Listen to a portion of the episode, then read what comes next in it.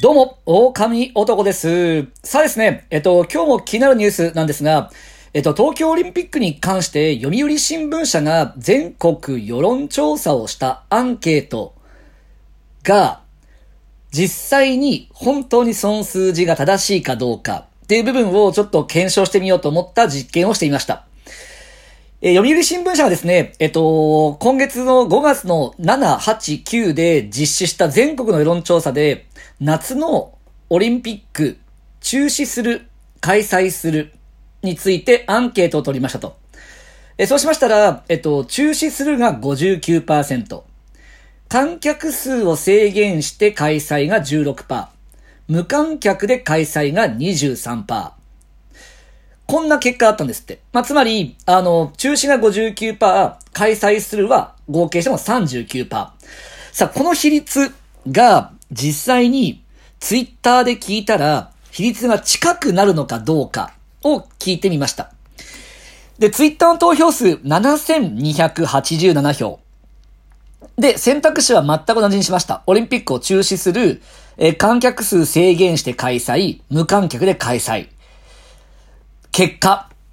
これですね、元記事だと中止するは 59% に対し、ツイッターは 73.7%。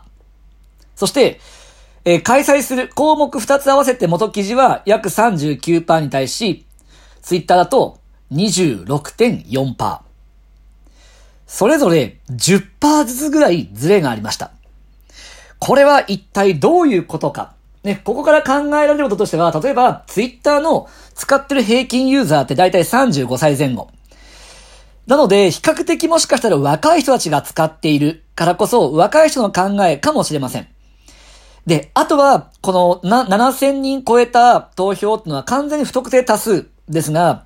新聞社のアンケート、この世論調査はもしかしたら、その新聞社として狙った層とか、ね、狙った団体に実施をしている可能性があるわけね。で、しかも、総数が何票とは発表がないので、ね、例えばこれは100票かもしれないし、10万票かもしれない。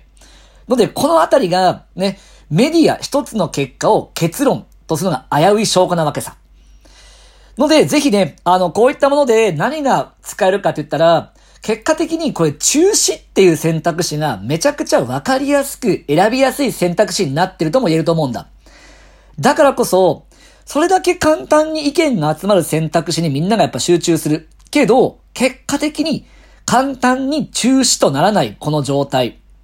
なんでかを考えてみることがとても大事。利権だとしたらどんな？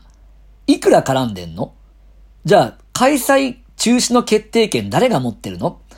ね、なんで中止になんないんだとかっていう感情的になるんじゃなくて、そういったことを考えて調べてみることによって、きっと自分自身が納得ができる答えを見つけれるかもしれないし、ある意味、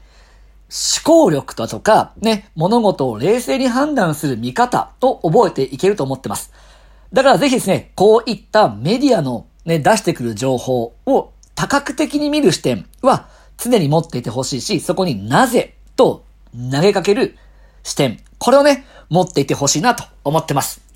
その東京オリンピックのアンケート、ね、新聞社がやったアンケートとネットのアンケートの比率はね、比例するかどうかという調査を報告しました。狼男でした。